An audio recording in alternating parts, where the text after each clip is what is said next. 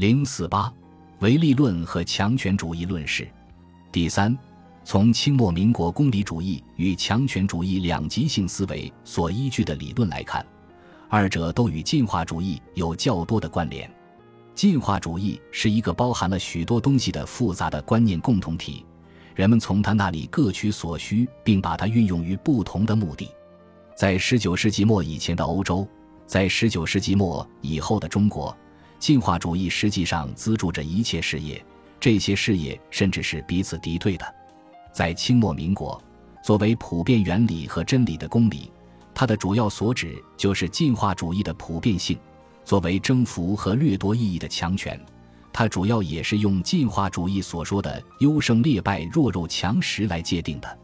公理主义者用进化论建构理想的世界秩序，注重的是进化的进步意义。极恶的不断消退，和善的不断积累及扩展，使人类和世界直线式的朝着完美境界迈进。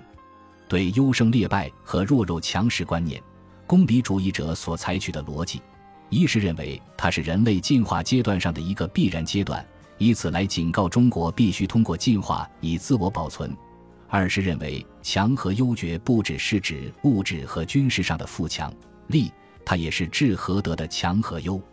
如在严复以民治、民德和民利三者为中心来追求的进化目标中，民利只是其一。受其影响，曾任京师大学堂讲习的王周尧也以治和德为强。他还像韩非那样，以利志的三者来界定不同的历史阶段。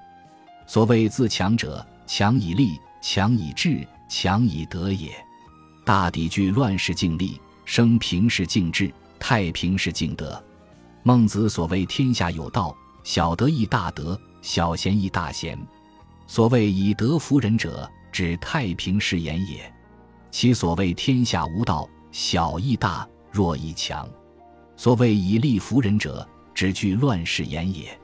孟子用太平式主义，故教时君行王政，上仁义，重德不重智力。然兵争之利，机巧之智，太平是不上。若体育以强其种，智育以治其知，则太平时未尝不与德育并重。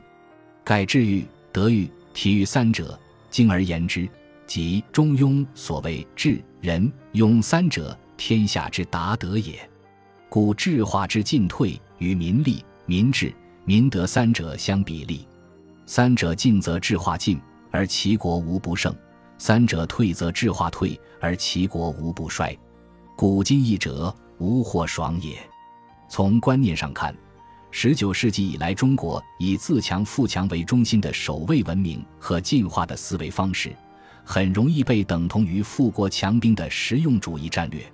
但实际上，这只是问题的一个方面。强权主义就是强化这一个方面，并要求中国也要成为弱肉强食竞争之中的强食者。第四。清末民国的功利主义与强权主义两极性思维，并不是孤立于中国历史和传统思想之外的东西，它与传统的德与利、王道与霸道二元世界秩序观具有关联性和类似性。这种二元对立，在儒家以孟子为中心与法家以韩非为中心的冲突中得到了集中的体现。在孟子的心目中，王者是不需要广大的土地和人民的。他在一个非常小的范围内就可以实现令人心悦诚服的统治，因为他靠的不是力量压服，而是靠美德的感化。我们知道，孟子对战国诸侯国家的血腥征服和残酷兼并进行了强烈的谴责和控诉。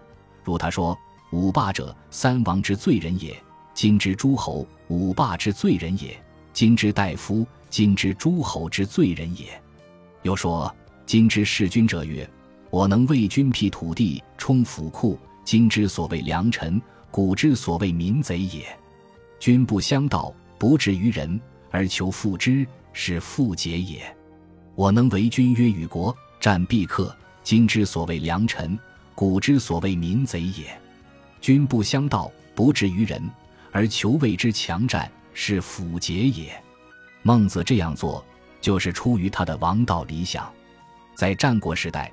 孟子所追求的王道世界秩序没有得到执政者的响应，但我们不能不肯定他不为时代所宜的道德勇气和正义精神。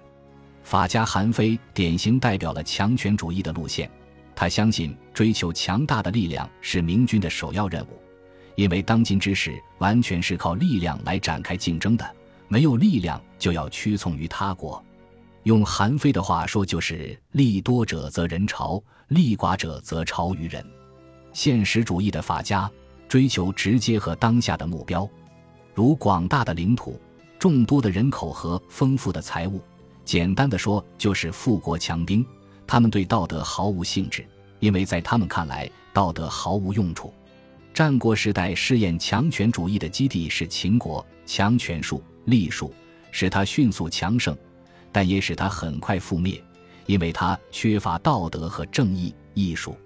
秦国的教训使王充清楚地认识到，道德和力量对于国家来说一个都不能少。治国之道，所养有二冒号：一曰养德，二曰养力。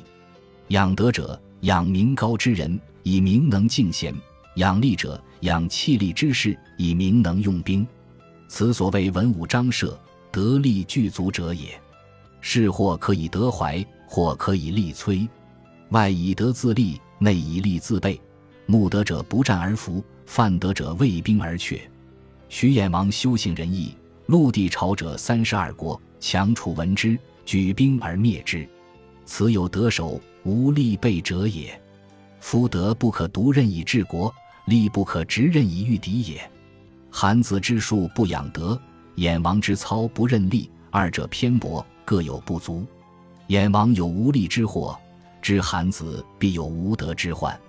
其实，在大国为其利，小国怀其德这个更早的说法中，就可以看到德利结合的明确意识。我们把视线转到民国，经过一战和二战的胡适，超越了他早期以憎恶力量和武力为特征的消极不抵抗主义，转而相信只有通过力量才能维护和平、人道和世界正义秩序。在此，他的强力、国际法治与世界和平的后盾一文值得关注。胡适在思想上的变化，不是否定他先前接受的不抵抗主义和老子的柔弱论，而是重新加以解释。按照他的新解释，不抵抗主义不是他以前所理解的对任何强力和武力的拒绝，而是要么意味着在一定情况下以一种更加有效的方式进行抵抗。